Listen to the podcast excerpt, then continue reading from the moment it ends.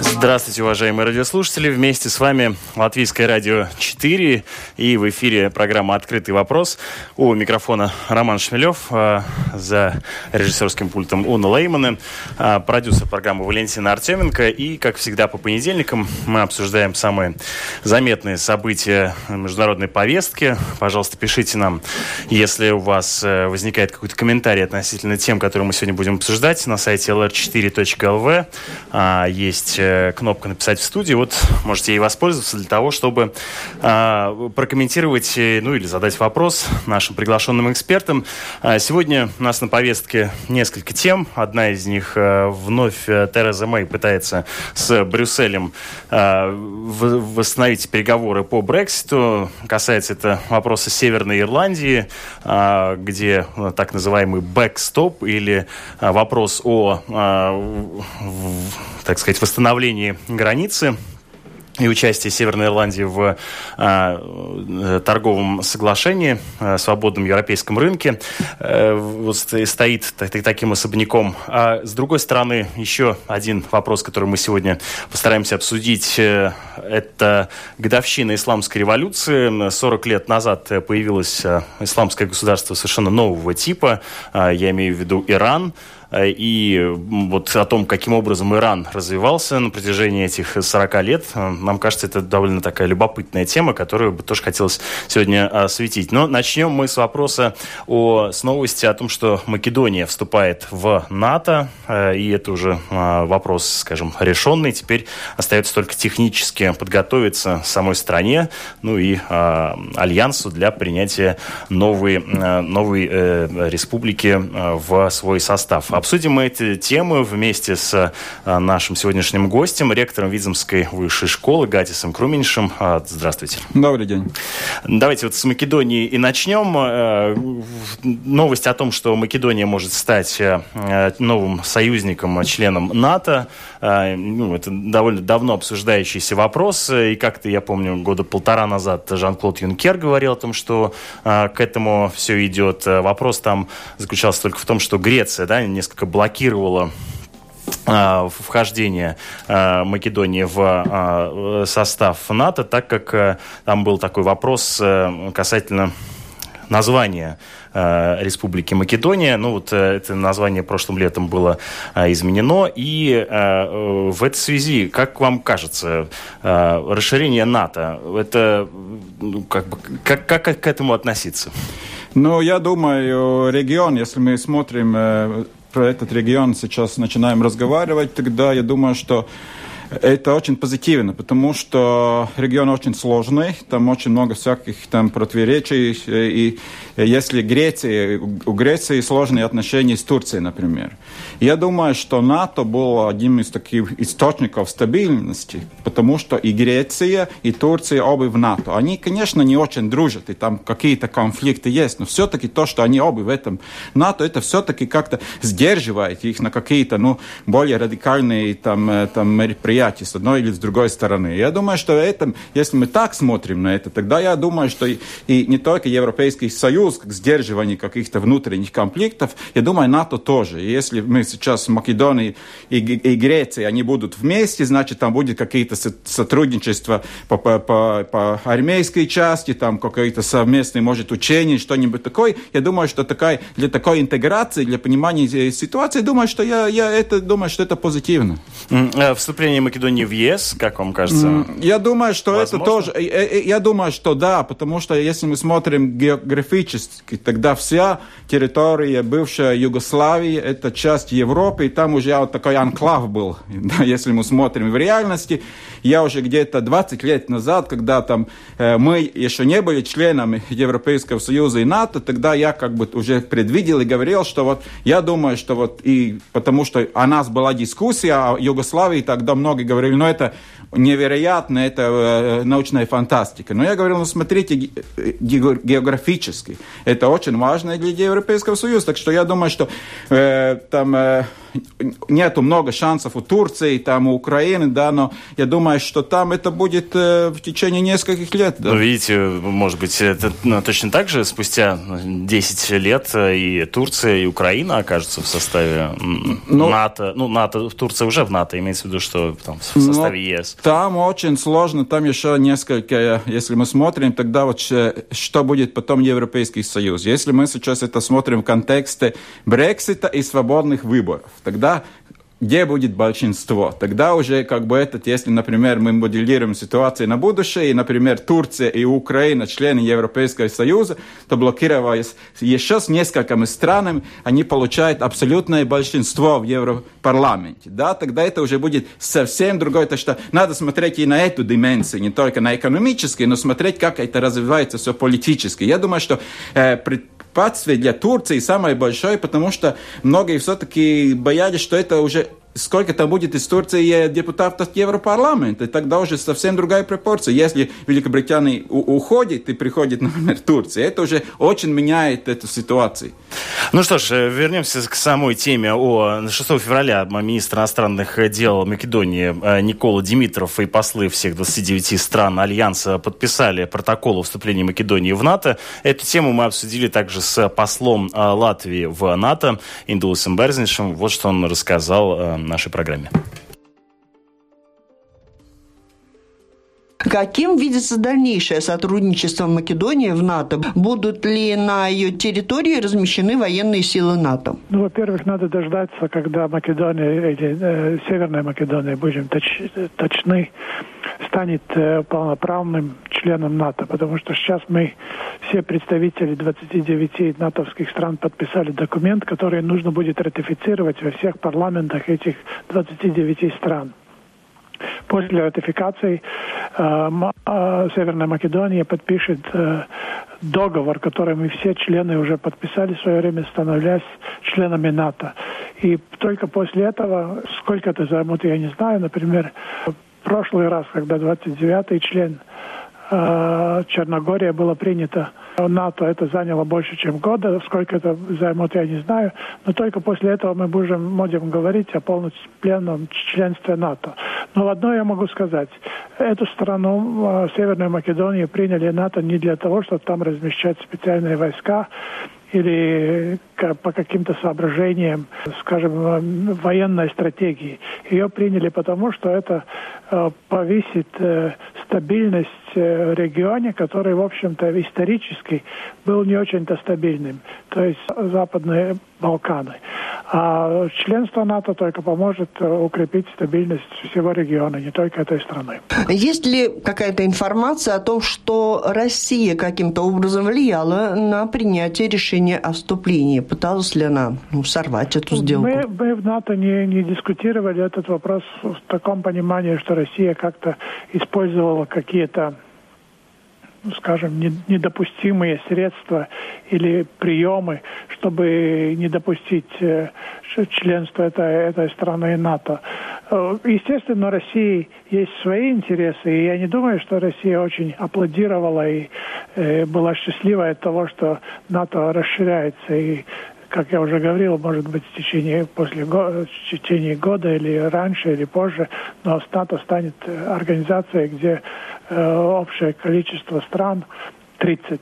Я не думаю, что они этим, этим, этим рады, но это не значит, что они, по крайней мере, в отношении этой страны использовали какие-то приемы, которые, по крайней мере, мне это неизвестно. Ну, а в чем плюсы вхождения Македонии в НАТО? Кому прежде всего это понадобилось, что приобретает Альянс, что страна? Ну, я, я надеюсь, что, во-первых, это понадобилось Северной Македонии самой, потому что она приняла решение вступить в НАТО. Начнем с этого. Э, НАТО вступает в страны, которые готовы и которые со своим вступлением увеличивают стабильность э, региона. Как я уже говорил, вступлением Северной Македонии НАТО только увеличит стабильность в этом регионе. Тем более, что остальные страны, которые с этого региона являются уже членами НАТО, очень, ну, скажем так, были сильными лоббистами или адвокатами вступления Северной Македонии Э, НАТО. Э, так что я думаю, что, знаете, НАТО это оборонительная организация. И самое главное для НАТО, чтобы не было войны. То есть, как я уже говорил, не та война, которую ты победил, хорошая, а та война, которая, которой не было, которая не, не началась, это хорошая. Потому и для НАТО самое важное это сдерживание. А в этом смысле, наверное, вступление этой страны НАТО поможет э, общему сдерживанию любого Э, агрессивного начинания в этом регионе. В этом регионе? Ну, я не думаю, что вступление этой страны как-то повлияет на, например, на, на наш регион, на Прибалтику прямом смысле. Но не, не в прямом смысле, естественно. Чем сильнее НАТО, тем лучше для нас, для прибалтийских стран. А минусы, сложности можете какие-то обозначить именно относительно этой страны при ее вступлении ну, пока, в НАТО? Пока, пока я не могу их обозначить. Я думаю, что мы их увидим. Естественно, так же, как мы, когда вступили в НАТО, оказалось, что нам еще не все домашние работы были, были по силу исполнить до вступления. Сейчас, например, очень важный вопрос, эти так называемые самые 2%, чтобы все страны э, разделили бремя ответственности в финансовом отношении тоже, не только подписывая договоры естественно, э, действуя соотношение, включая третьего панта, а, пункта, если, то есть, нападение на одной страны является нападением на всего НАТО, и, значит, нужно заступиться за страну, на которой в случае чего-то кто-то нападет. Надеемся, нет. Но мы увидим, если будут какие-то проблемы, то уже в этот период, когда они, а эта страна еще не является полноправным членом НАТО, но уже будет участвовать э, во всех заседаниях НАТО, хоть право голоса у нее пока не будет голосовать или там в это или что-то такое. Но мы увидим, если будут какие-то проблемы, то я думаю, что другие страны НАТО обязательно поможет. Ну и такой вопрос. Македония – это 30-я страна, как вы сказали, член НАТО. Намерено ли НАТО расширяться далее? Идут ли переговоры о расширении с другими странами? Ну, я не могу, наверное, назвать, когда следующая страна и какая будет следующая страна, которая вступит в НАТО. Я знаю, что очень хороший кандидат, который делает очень хорошую работу уже как кандидат члены НАТО, это Грузия. Но пока говорить о вступлении какой из этих стран, скажем так, преждевременно. Пока мы 29, надеемся, что в течение где-то года, как я уже говорил, будем 30. Расширение один из инструментов НАТО, который помогает увеличивать пространство стабильности и в каком-то смысле экономического процветания тоже, потому что если есть стабильность, уверенность в будущем, уверенность в завтрашнем дне, то, наверное, и экономическое развитие тоже получается лучше, чем, чем если наоборот. То есть э, двери НАТО с вступлением Северной Македонии не закрывается. То есть нету такого ну, чувства здесь, вот мы взяли Северную Македонию, сейчас на какое-то время хватит. В то же время нет какого-то плана, программы, что вот следующая будет та страна или следующая не будет та страна. То есть поживем увидим. Вступление стран, кандидатов, члены НАТО – это процесс, в который и заинтересованы те страны, которые вступают, и должны быть заинтересованы те страны, которые принимают. Это «Открытый вопрос» на Латвийском радио 4.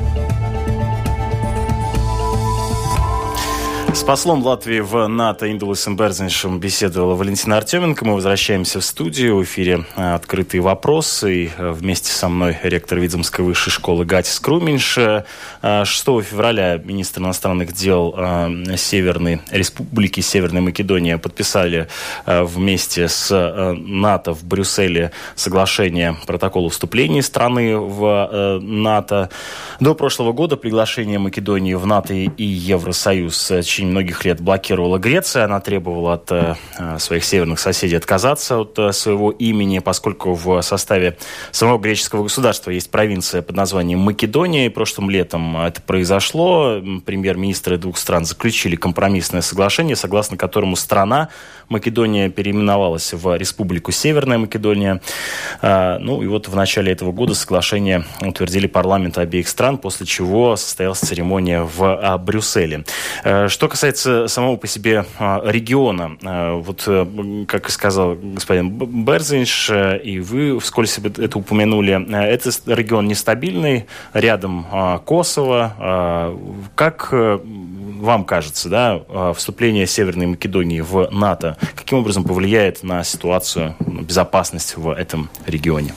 Ну, я думаю, что, как я уже говорил, что если все-таки государство э, более сотрудничает между собой и более глубоко. И, например, сейчас мы видим, что Македония, ну, Северная Македония будет сотрудничать, э, вероятнее всего, со странами НАТО более глубоко, с Грецией, Турцией, с другими странами, которые это, я думаю, повлияет все-таки позитивно, потому что тогда уже, если мы смотрим НАТО, тогда это не только как бы э, реакция на какого-то, ну, как, конечно, НАТО оборонительная, обора, об, да, организация, но все время и там э, всякие действия превентивные, все время смотреть, ну, какая ситуация. И там очень много всяких связей между всякими Э, министерствами, не только обороны, но и с э, спецслужбами, потому что обмен информацией и много других вещей происходит. И я думаю, по такой все-таки практике, если это ваш партнер, и вы с ним сотрудничаете, тогда все-таки вероятности всяких конфликтов все-таки поменьше. Если мы смотрим, тогда действительно, если мы сравниваем с другими регионами Европы, тогда все-таки там э, происходили военные действия, кровопролитие, все-таки так, ну, сравнительно недавно. Но я как как историк могу сказать, что вот такого исторического памяти о, о таких событиях, где население еще как реагирует как-то, ну, эмоционально должны пройти где-то сто лет. Mm. Да, вот, э, ну так, скажем, если мы смотрим Латвию, тогда мы тоже э, эмоционально вспоминаем какие-то вещи, которые происходили, как бы, ну, ну если мы, например... Ну, менее века назад. Да, да, да, да. Тогда пя- э, революция пятого года, мы знаем, это важно, но что это мы о ней можем говорить настолько же спокойно, э, как о наполеонских войнах, да. А если мы все-таки смотрим, например, на репрессии советского режима, тогда там еще живы люди, да, они вспоминают, и там еще намного намного более эмоций. Так что, ну, я думаю, и в этом регионе тоже там... В таком случае, mm. вот э, господин Берзниш не исключил возможности расширения НАТО и в будущем, в, в частности, назвал Грузию. Ну, действительно, разговор о вступлении Грузии, Украины, э, э, евроинтеграции Армении, они происходят, они идут, но, с другой стороны, все эти три страны имеют э, да, э, конфликты военные и на своей территории, либо ну, фактически у них есть какие-то спорные спорной территории. То есть этот вопрос, э, он кажется в ближайшее время неразрешенным, и таким образом э, ожидать ли э, вот этого расширения НАТО в ближайшем обозримом будущем? Или это, как вы говорите, ну вот вопрос перспективы такой дальнесрочной? Я думаю, что все-таки более дальний, потому что все государства НАТО, включая США, должны быть 100% убежденными, что государство, которое вступает в НАТО, не будет это использовать для каких-то э, своих корыстных целей использовать как бы силу НАТО для провокации с другими странами. Да, вот это очень важно. Это очень важно нам понять, потому я думаю, и если мы сейчас говорим о Украине все-таки в какой-то степени с Грузией, да, и, и не, не, не говоря о Армении, да, что там у них э, все-таки конфликты намного от, более открытые, да, и сейчас быть убежденным, даже если мы все три страны сравниваем, тогда Грузия на более уже, действительно, она уже более стабильна, как бы с этим, но там тоже всякие там э, ну, хотя бы есть у нас, например, по Евросоюзу Кипр, да, вступила одна часть, да, есть такие тоже прецеденты, да, так что, ну, как бы территориальная целостность Грузии, по которой мы видим по картам, она не такая, как в реальности, в то же, ну, так что я, я, я думаю, что действительно там должна быть стопроцентная убежденность, что там и, и элита политическая и население смирилось с ситуацией и не будут это какой-то э, конфликт инициировать, потом, потом какой-то провокации, что что-нибудь такое. Ну что ж, мы поговорили с вами про расширение НАТО, теперь пришло время поговорить про сужение Европейского Союза. Очередной, очередное путешествие совершила в Брюссель Тереза Мэй для того, чтобы попробовать договориться о новой сделке по Брекситу. Там, в общем, спорный вопрос один и тот же остается, так называемый бэкстоп для Северной Ирландии, то есть доступ на единый рынок ЕС. И в этой связи, да, я бы хотел с вами обсудить несколько подробнее вообще весь этот э, э конфликт, да, почему точкой столкновения стала именно Северная Ирландия, это обусловлено исторически. Э, давайте вот сейчас поговорим об этом подробнее. То есть, с одной стороны, как мне представляется, да, этот э, конфликт, ну, основная часть Великобритании находится на острове, поэтому, по большому счету, если, да, э, юридически Великобритания выходит из состава Европейского Союза, то как бы э, там естественные границы ее окружают. А вот Северная Ирландия это часть, э, а, которая находится, так сказать, граничит, э, у них есть граница проходит по земле с а, государством, республикой Ирландия, и на протяжении последних 20 лет, нет, ну, около 20 лет, с 98 года, а, фактически там границы как таковой ну, нету, да, люди живут там, ходят по обе стороны границы, так как это все является Европейским Союзом. Вот давайте вспомним, как вообще Северная Ирландия появилась на свет э, и как бы чем обусловлен этот конфликт. Да, это очень интересно по историческому, если смотрим, как это было. Это уже, если мы смотрим, э, как э, это появилось в Северной Ирландии, мы уже должны где-то отступиться несколько ста лет назад. Это мы уже можем сказать где-то в 16-17 веке, когда началась как бы экспансия Англии в то время на территории, которые по вот обеим островам, одна это где-то они аннектировали из Шотландии, и в то же время уже началась аннексия Ирландии. Там было несколько войн, если мы смотрим и Шотландию, и Ирландию, но Великобритании удалось э, на несколько веков, так, э, скажем так, укрепиться на всей территории, как это было в Великобритании, это считали оба острова, да, и Ирландия тоже была довольно-таки долгое время часть э, Великобритании.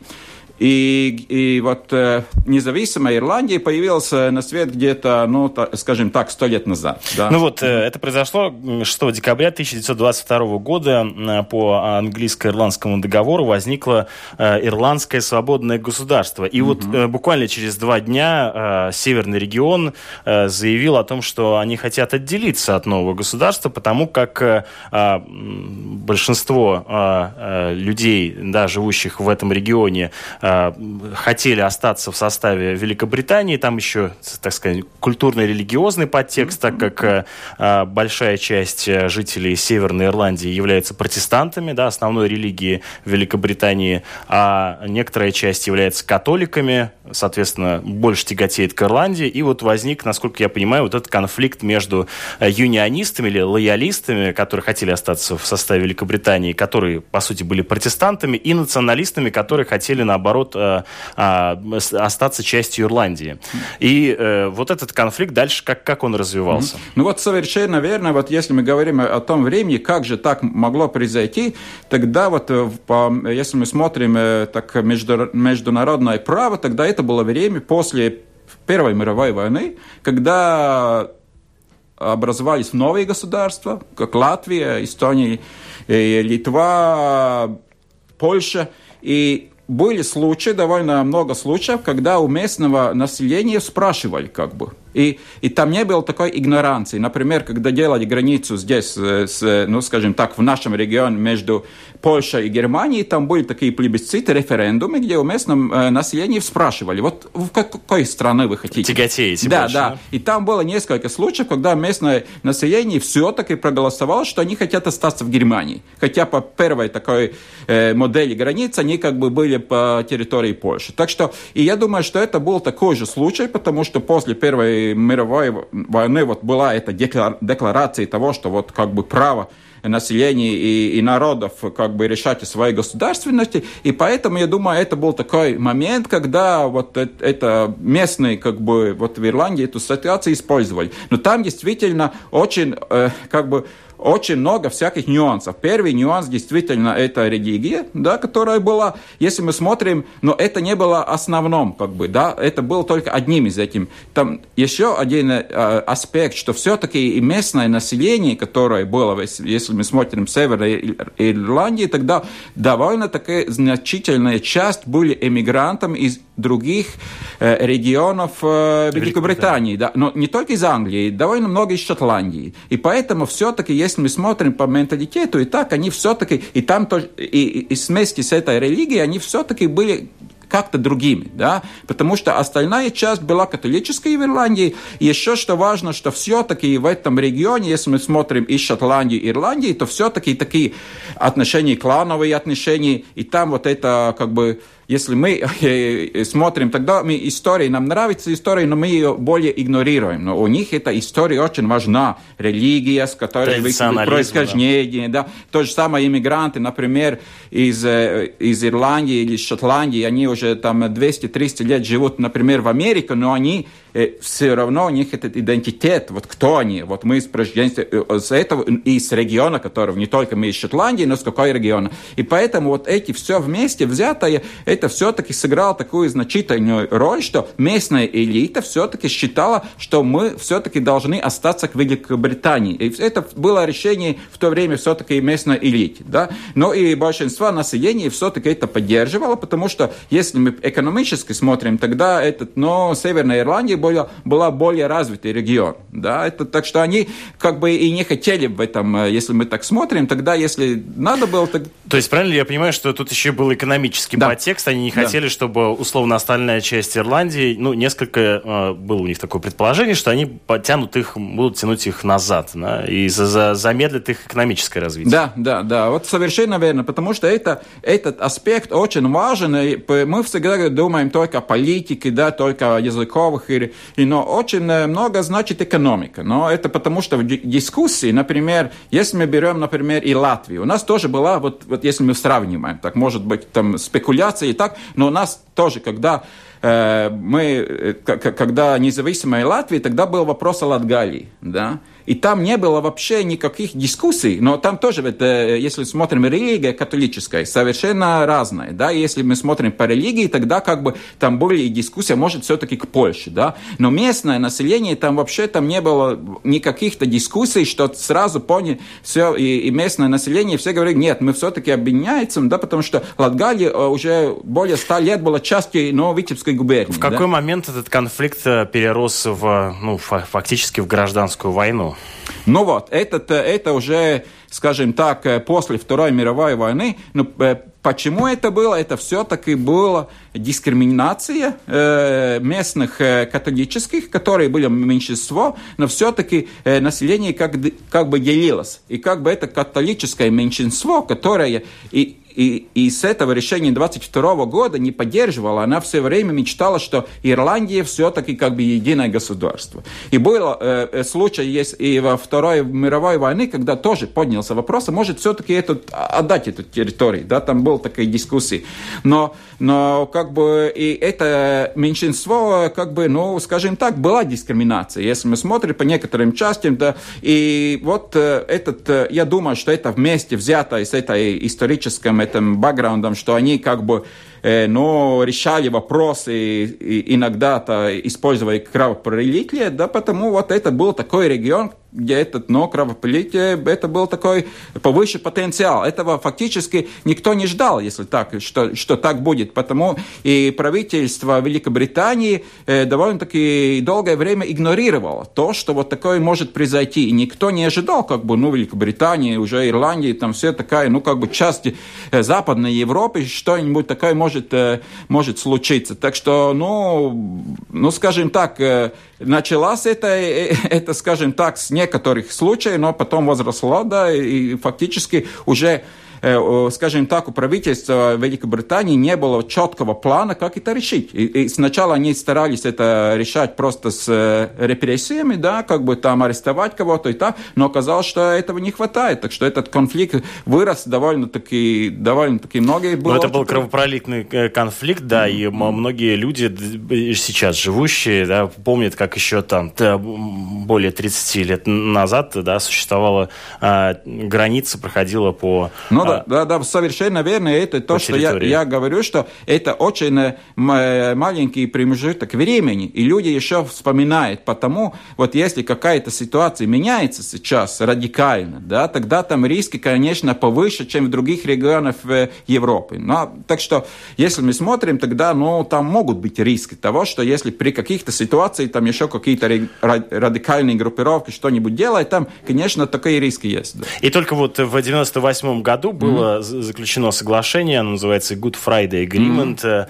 э, то есть к, такое Белфастское соглашение, по которому ну, конфликт можно считать на, на том этапе завершенным. И вот давайте теперь перенесемся э, в наше время. И сейчас возникает такая ситуация, что фактически, если Великобритания уходит из Европейского Союза, а вместе с тем и уходит из mm-hmm. общего э, экономического торгового союза, то оказывается, что его довольно такая значимая территория в виде этой Северной Ирландии вот в такой как бы в подвешенном состоянии. То есть, с одной стороны, либо там тогда надо устраивать то, что называют, вот, англичане называют hard border, то есть mm-hmm. восстанавливать пограничные пункты и разделять города, либо придумывать какое-то новое соглашение. И таким образом получается, что у Северной Ирландии будет некое иное соглашение с Европейским Союзом и одной из его а, стран в частности Ирландии, да, а, которая как-то будет выделять ее по отношению к общей территории Великобритании. Ну, либо третий вариант вообще все оставить как было и а, Великобританию оставить в европейском а, в торговом соглашении, но таким образом нарушается, насколько ну, мы понимаем, сама суть а, голосования референдума по Брекситу. Угу. И вот э, какие тут пути, как вы видите? Ну вот я вижу еще четвертый путь, который может быть, я, я довольно-таки, если будет этот hard border, если будет граница, тогда, я думаю, появится вопрос в Северной Ирландии о том, что Северная Ирландия, может быть, хочет остаться в Евросоюзе. И тогда этот вопрос автономии... Подождите, ну а как это может быть? Условно говоря, Видзема, вот, ну, вот Латвия решит выйти из Европейского Союза, а Видзема за, или Латгалия, mm-hmm. например, заявит, нет, вот мы хотим остаться в Европейском Союзе. Это же означает отделение и ну, как бы возникновение нового административного... Ну, вот э, то же самое, как и в Шотландии сейчас ситуация. В Шотландии, когда был референдум о независимости э, Шотландии, вот довольно-таки многие политические образователи говорят, что если этот референдум был бы сейчас, когда ситуация Брексита, тогда, может быть, и в Шотландии проголосовали бы за независимость, потому что Шотландия сейчас очень хорошо развивается, партнерство с Евросоюзом, да, я думаю, что Северная Ирландия, может быть, может пойти по тому же пути. Э, вот поднять вопрос, может, все-таки, если мы смотрим сейчас, может быть, нам надо как бы остаться в Евросоюзе, может быть, нам надо проголосовать автономию или независимость, да, и потом мы, как независимая страна, э, присоединяемся к Евросоюзу, да, и, и потом мы, у нас нет этой границы. Я бы сказал, что это для такого, ну, севера, для Ирландии как таковой, это не такой уже плохой как бы сценарий. Да, но целостность Великобритании таким образом оказывается под угрозой, и э, правительство, очевидно, не хотело бы этого допустить. Все-таки ну, в данном да. случае речь идет э, о э, политических последствиях, и ну, нельзя забывать, что территория Северной Ирландии составляет довольно большую часть, да и население, ну, 3%, но тем не но менее... Это мы как говорим, Латвии, скажем Мы так. говорим, да, около, там около 2 миллионов человек, ну, чуть mm. меньше, но mm. примерно 2 миллиона человек. Э, ну, э, а, ну, при этом, насколько я понимаю, таких настроений, ну, по крайней мере, судя по прессе, э, вот я не наблюдаю в Северной э, Нет, пока нету, конечно, но это мы должны понять, что там тоже будет э, совершенно другая политическая ситуация в Великобритании в целом после Брексита. Ну, сейчас мы как... Там тоже, если мы говорим о Брексите, там тоже еще сценарии могут быть один, два, три, еще четвертый, да. Но если это произойдет, тогда, конечно, там уже будут уже совсем другая политическая ситуация. Там уже другие э, э, политические партии будут уже себя, ну, как бы по-другому позиционировать. И я думаю, что вот э, регионы тоже будут себя уже... Они будут... Первое, что я думаю, обязательно они будут спрашивать побольше автономии. Это обязательно, потому что вот и прецедент Шотландии, я думаю, что Шотландия тоже может еще поднять вопрос о референдуме, так что... Но этот прецедент, конечно, Северная Ирландия, как бы она себя чувствовала довольно хорошо. Она как бы была вот, и вот э, эта ситуация перед Брекситом была идеальной, потому они как бы были частью Великобритании и в то же время открытые отношения с Ирландией. Для экономики, для передвижения людей все идеальная ситуация. А сейчас уже какие, ну, ситуация меняется, да, если там эту границу вот сейчас поставить принципиально, да, для это уже будет осложнение. Конечно, э, будет спад экономики, потому что все, оно, все там э, как бы близко, но в то время таможня, все, все. Я, ну, ну и многие, ну, просто имеют данном случае какие-то свои там э, сельскохозяйственные э, угодья, там бизнес, э, да, который вот в, в приграничных районах, более того, даже в некоторых городах ходят две валюты, принимают в магазинах и, и евро, и, и, и фунты стерлингов. То есть, да, действительно совершенно непонятно, каким образом эту ситуацию разрулить. Дональд Туск даже тут на днях недавно довольно резко высказался. Он произнес в своем твиттере, он написал, что ему ему очень интересно, любопытно знать, где э, в аду приготовлено место для политиков, которые решили совершить Брексит, не понимая, каким образом технически он осуществим. Мы обсудили э, тему э, вот вопроса Северной Ирландии и возможности вообще возвращения к э, переговорам о э, Брексите с э, вице-председателем Еврокомиссии Валдесом Домбровским. И вот что он заявил в нашей программе. Здравствуйте. Здравствуйте. Тереза Мэй на прошлой неделе пообещала Северной Ирландии сохранить э, прозрачную границу, даже, цитирую, если дойдет до Брексита без соглашения. Как сейчас Брексит э, выглядит э, из, из Брюсселя? Да, ну, что касается ситуации вокруг Брексита, то ситуация сохраняется неясной. И, с одной стороны, есть договоренность между Евросоюзом и правительством Великобритании, которое правительство э, сама э, согласилось, но после этого у правительства, как мы видели, не было большинства э, в парламенте. То есть ну, правительство поднимает вопрос о том, что нужно Э, пересмотреть вопрос о так называемом бэкстопе э, для Ирландии, то есть чтобы обеспечить то, что не будет ну, как бы, жесткой, границы. жесткой границы между Республикой Ирландии и Северной, Северной Ирландией. В любом случае, то, что подчеркивается со стороны Евросоюза, что, что этот ну, бэкстоп в принципе необходим, и что мы не можем согласиться с сценарием, что Великобритания может Э, ну, одностороннем порядке как бы уйти от этой договоренности, поскольку ну, это все-таки э, важный вопрос для э, сохранения стабильности в Ирландии.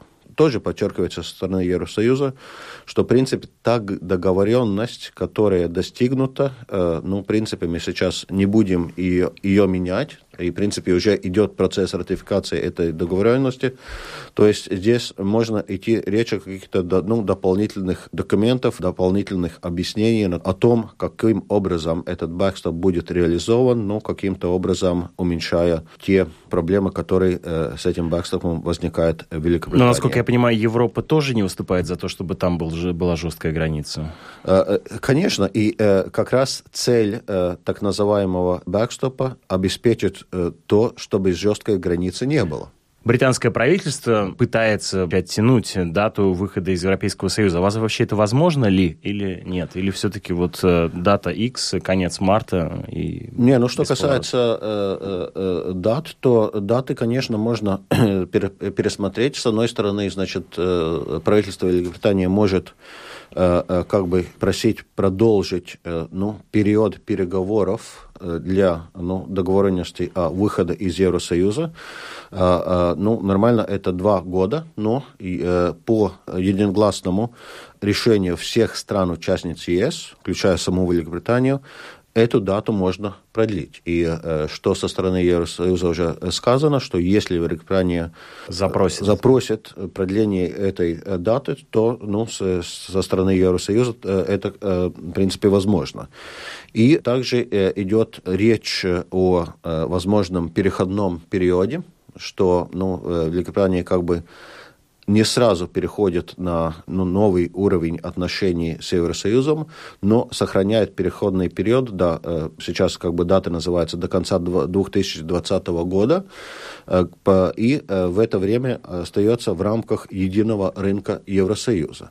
И что также уже решено Европейским судом юстиции, что, в принципе, Великобритания может в одностороннем порядке также отозвать свое заявление о выходе из Евросоюза. Такая возможность тоже э, существует, то есть, ну, какое-то место для маневра есть. То есть, и, насколько я понимаю из ваших слов, до сих пор еще существует вероятность того, что англичане могут дать задний ход и вообще прекратить этот процесс, либо отодвинуть его до 2020 года? Здесь нужно разделить два, э, два вопроса. Что касается период переговоров, о выходе, то этот э, период можно продлить, но, скорее всего, здесь идет речь всего о несколько месяцев, поскольку э, в конце мая пойдут выборы Европарламента, и в соответствии, э, в соответствии с договором Евросоюза каждая страна участница ЕС должна иметь евро, э, депутатов Европа, да.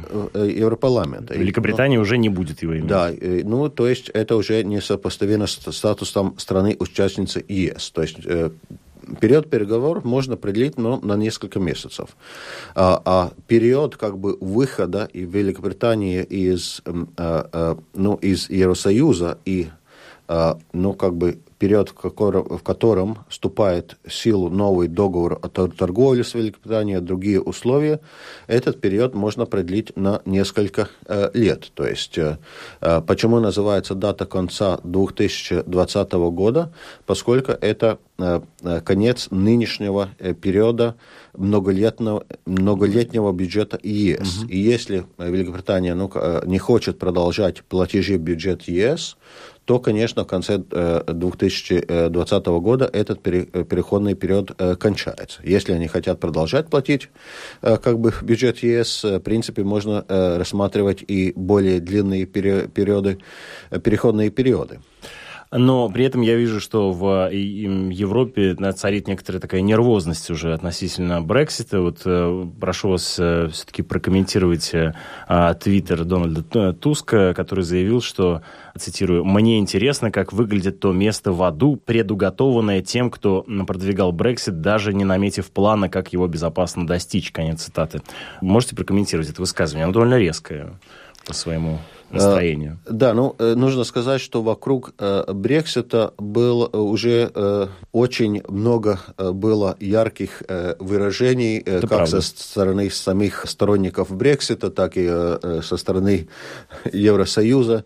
Ну, я здесь каждое высказывание цитировать не буду, но я думаю, тот факт, на который ну, заметил господин Туск, в принципе, ясен. Действительно, этот Брексит был задействован, то есть процесс э, выхода из Евросоюза э, без ясного э, плана со стороны своих, самих сторонников Брексита. И именно поэтому сейчас как бы остается несколько месяцев до самого Брексита, но ситуация все еще сохраняется очень неясной. Федерико Мегерини заявил о том, что в Венесуэле творится хаос, но при этом и в Европе нет общего консенсуса а, относительно того, а, что происходит в стране. Вот, например, Франция, Германия Великобритания а, признали лидера оппозиции в Венесуэле Гуайда, а некоторые страны вроде там, Финляндии, Швеции, Бельгии и так далее не признали. Есть ли общий консенсус в Европе относительно того, что что происходит в Венесуэле?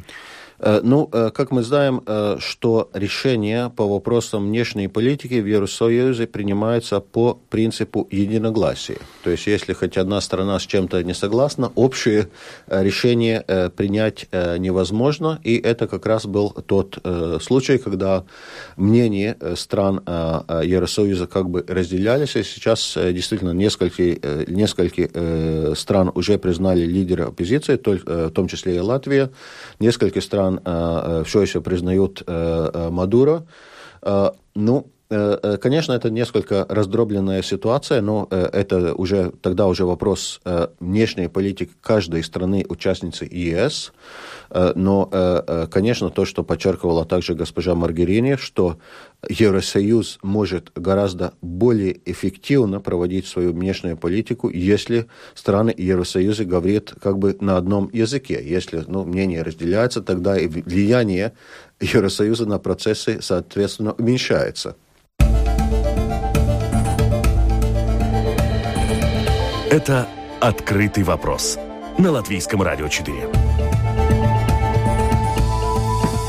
Это было мнение вице-председателя Европейской комиссии Валдиса Домбровскиса. Воспользовавшись случаем, я вот поинтересовался у него и а, вопросом относительно Венесуэлы, но все-таки одна главная тема, которую вот мы э, обсуждаем сейчас, это вопрос о том, что делать в, с Северной Ирландией в контексте выхода Великобритании из Европейского Союза. А, ну, вот у вас был еще комментарий, да? Да, да, но вся эта ситуация так великолепно указывает на это этот хаос и обещаний политиков. Например, Тереза Мэй говорила, не будет какой-то границы, все будет открыто. Тогда я могу поставить вопрос, а какой смысл тогда ставить какую-то границу между Францией и Великобританией, если здесь не будет? Да? Конечно, какая-то граница будет, будет контроль, передвижение населения и все прочего. Да? Или где они эту границу посередине Ирландии, и Северной, и Северной Ирландии и Великобритании будут ставить. Так что это никто фактически не знает. И у меня какое-то чувство, что и, и правительство Великобритании все-таки все-таки все время как бы надеется на того, что Брексит не будут, не будут э, проснуться какое-то утро, и это был какой-то такой сон плохой. Сон, да, плохой да, сон, да, от которого можно очнуться. Ну, да. вот, кстати, а, да, вот этой вот нервозности, вот этой эмоциональности, которая в том числе, да, и проявляется в а, словах Дональда Туска, вообще обычно, ну, нет, не характерно ни Туску, ни Нукеру, ни по таким политикам, как Меркель, высказываться так а, резко, остро, эмоционально, а, с эмоциональной такой окраской политическая риторика, так сказать, публичная политическая риторика меняется вместе с Дональдом Трампом, да, вместе с вот такими э, ну, выходками Дональда Туска, да и Путин себе позволяет часто ну, такого рода высказывания. Как вы бы оценили, вот что происходит сейчас в мире публичной политической риторики? Почему политики больше стали себе позволять говорить вот такие вот резкие высказывания? Ну вот началось какое-то соревнование, потому что люди... В риторике? Ну да, потому что уже кто поярче выскажется. И, и потому что видно по результатам выборов, что население голосует как бы по шоу тоже, не только по каких-то ну, нравственным ценностям, но вот кто там ярче выскажется и там обругает другого, э, можете какой-то электорат получить по выборам. Да? Я думаю, что и, и это очень плохо, и с большим сожалением я это смотрю, потому что все же будут потом вынуждены садиться за один стол и говорить. И если вот и еще одна вещь, что эта риторика перебрасывается уже на другие э, слои отношений, даже до семьи. Если вы видите, что политики ругают один другого и, и некультурно себя ведят, тогда уже, ну, жена с мужем тоже начинает ругаться, потому что это же совместная культура, дети это видят. Да, но послушайте, вот если mm. э, характеризовать э, вообще риторику, характерную политикам, то это обычно такой нейтрально гладкий стиль, э, очень бюрократический, как, как бы чего не сказать лишнего, поэтому лучше говорить какими-то общими штампами, фразами, ничего не значащими под собой, не несущими. Но и, и в этой связи он, да, то есть это он, он несколько оживляется, может быть, это и хорошо, потому что политика же это шоу. Мы ну да, но там вот очень, очень э, важно почувствовать эту границу, где вы уже начинаете нападать на других, и его как бы обвинить в чем-то, потому что где уже начинаются какие-то обвинения, это уже плохо. Но, конечно, надо выражаться очень ярко, и я тоже э, стараюсь во своих презентациях выражаться ярко, яркие сравнения. Это очень важно, людям это нравится. Но вы не должны забыть самое главное, о чем вы и где вы находитесь. И то, что не все поймут это, что это просто театр, да, потому, но я думаю, что все-таки сейчас уже мы уже какой-то уже, уже это уже такие, ну, ну, уже через чур мы ориентируемся на такую риторику, да, и уже забываем о каких-то реальных вещах, которые мы должны сделать. Так что, ну, ну я, я надеюсь, что это изменится с временем. Да. Ну, э, наша э, задача, да, вот как раз говорить о таких э, темах, чтобы э, о них не забывать их пытаться проанализировать. У нас совсем мало остается времени, поэтому не хочется комкать отдельную, очень такую интересную, глубокую тему о том, какое место сейчас Иран э, занимает в, на Ближнем Востоке, потому что вот в 1979 году, 40 лет назад, Иран был объявлен Исламской республикой. На, на политической карте появилось государство, исламское государство нового типа, и до этого не имевшего аналогов в мусульманском мире того периода. Об этом возможно, поговорим подробнее позже. Но, тем не менее, благодарю вас за то, что вы сегодня пришли обсудить э, международную политику. Вместе с нами был ректор Видземской высшей школы, историк Гатис Круминч. Спасибо, что пришли. Всего доброго. Э, благодарю вас, уважаемые радиослушатели, что были на это время вместе с нами. В эфире э, Латвийского радио 4 прозвучала программа «Открытый вопрос». Ее провел Роман Шмелев, а подготовила Валентина Артеменко за режиссерским пультом Уна Леймана. Через несколько минут вас ожидают новости.